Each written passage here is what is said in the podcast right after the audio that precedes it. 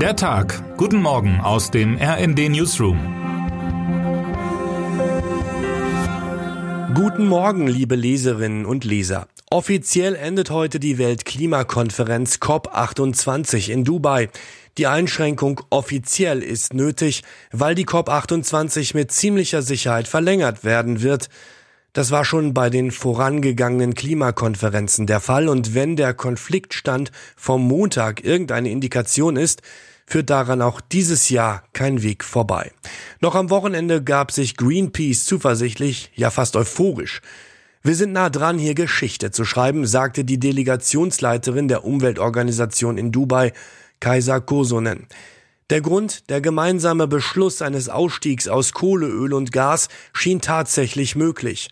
Es ist die zentrale Forderung dieser Konferenz, den Ausstieg aus den fossilen Energieträgern endlich zu beschließen. Die Kernforderung, an der sich die COP28 am Ende wird messen lassen müssen. Rund 24 Stunden später fehlt dann genau dieser Punkt in der neuen Abschlusstextvorlage, weshalb die Verhandlungen gerade stocken und wie es nun in Dubai weitergeht, hat mein Kollege Steven Geier mit viel Einblick aufgeschrieben. Wenn Sie darob Ihre Hoffnung in die UN-Klimapolitik verlieren, sollten Sie vielleicht diesen Text meiner Kollegin Patricia Hensel lesen. Sie hat mit Hilfe zahlreicher Grafiken dargestellt, was die bisherigen Klimakonferenzen gebracht haben. Und die Antwort lautet zumindest nicht nichts, im Gegenteil. Aber die UN-Klimakonferenzen, sie sind qua Anlage Minimalkonferenzen. Alle Entscheidungen müssen einstimmig getroffen werden. Deshalb gibt es so wenige verbindliche Beschlüsse auf diesen Konferenzen. Deshalb klagen Jahr für Jahr wieder Umweltaktivisten und Politiker über die zu kurz greifenden Maßnahmen. Es steht zu befürchten, dass sie es wieder tun werden, nur eben vielleicht noch nicht heute. Als der ukrainische Präsident Volodymyr Zelensky vor genau einem Jahr zum ersten Mal nach Washington reiste, wurde er vor dem Kongress wie ein Held mit Standing Ovations gefeiert. Seit gestern ist er wieder in den USA. Heute wird Zelensky von US-Präsident Joe Biden im Weißen Haus empfangen und will auch mit Kongressmitgliedern zusammenkommen. Eine Rede im Repräsentantenhaus ist nicht vorgesehen. Das von den Republikanern dominierte Parlament steht schlicht nicht mehr einhellig hinter dem Freiheitskampf der Ukraine. Und das hat dramatische Folgen für das Land. 61 Milliarden Dollar an neuen Hilfen hatte Biden Zelensky zugedacht, aber das Vorhaben scheiterte vergangene Woche bereits im Senat und am kommenden Freitag geht das Parlament in die Weihnachtspause.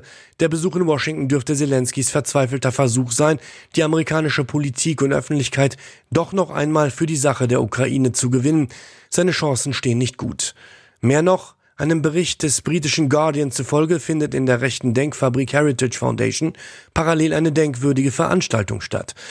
Dort wolle der rechtspopulistische ungarische Premierminister Viktor Orban republikanische Kongressabgeordnete treffen und mit ihnen über die endgültige Einstellung aller Ukraine-Hilfen beraten. Wussten Sie, dass das berühmteste Emoji quasi der Urvater heutiger digitaler Gefühlskommunikation, der Smiley, gar keine digitale Erfindung ist? Er wurde vielmehr bereits vor 60 Jahren von einem US-Grafikdesigner namens Harvey Ross Ball entworfen. Der Legende nach sollte Ball einen Button kreieren, um die Arbeiter einer kleinen Versicherungsgesellschaft zu motivieren. Sein Vorschlag ein gelber Kreis, zwei Punkte, ein Halbkreis als Lächeln, der Rest ist Geschichte. Die Legende sagt auch etwas über den Lohn, den Harvey Ross Ball für seinen heute allgegenwärtigen Entwurf bekommen haben soll nämlich 45 US-Dollar. Einmalig. Urheberrechtlich schützen lassen hat er den Smiley nämlich nie. Wer heute wichtig wird. Heute und morgen finden die letzten Gruppenspieltage der Champions League der Männer statt. Von den vier qualifizierten deutschen Vereinen stehen drei schon sicher in der K.O.-Phase. Bayern München, Borussia Dortmund und RB Leipzig. Nur ein Team könnte heute direkt ausscheiden, Union Berlin. Dort hat gerade erst der Kroate Nenad Bielica den Trainerposten übernommen.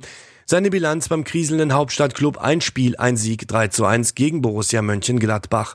Mit einem Sieg heute kann Bielica die Eisernen auch im europäischen Wettbewerb halten. Zwar nicht in der Champions League, aber immerhin in der Europa League. Dafür darf aber nicht nur Sporting Braga in Neapel nicht gewinnen. Union selbst muss zwingend gewinnen im Heimspiel gegen Real Madrid. Schneller könnte man sich als Trainer wohl nicht unsterblich machen. Wir wünschen Ihnen jetzt einen guten Start in den Tag. Text Paul Berten am Mikrofon Dirk Justes. Mit rnd.de, der Webseite des Redaktionsnetzwerks Deutschland, halten wir Sie durchgehend auf dem neuesten Stand. Alle Artikel aus diesem Newsletter finden Sie immer auf rnd.de slash der Tag.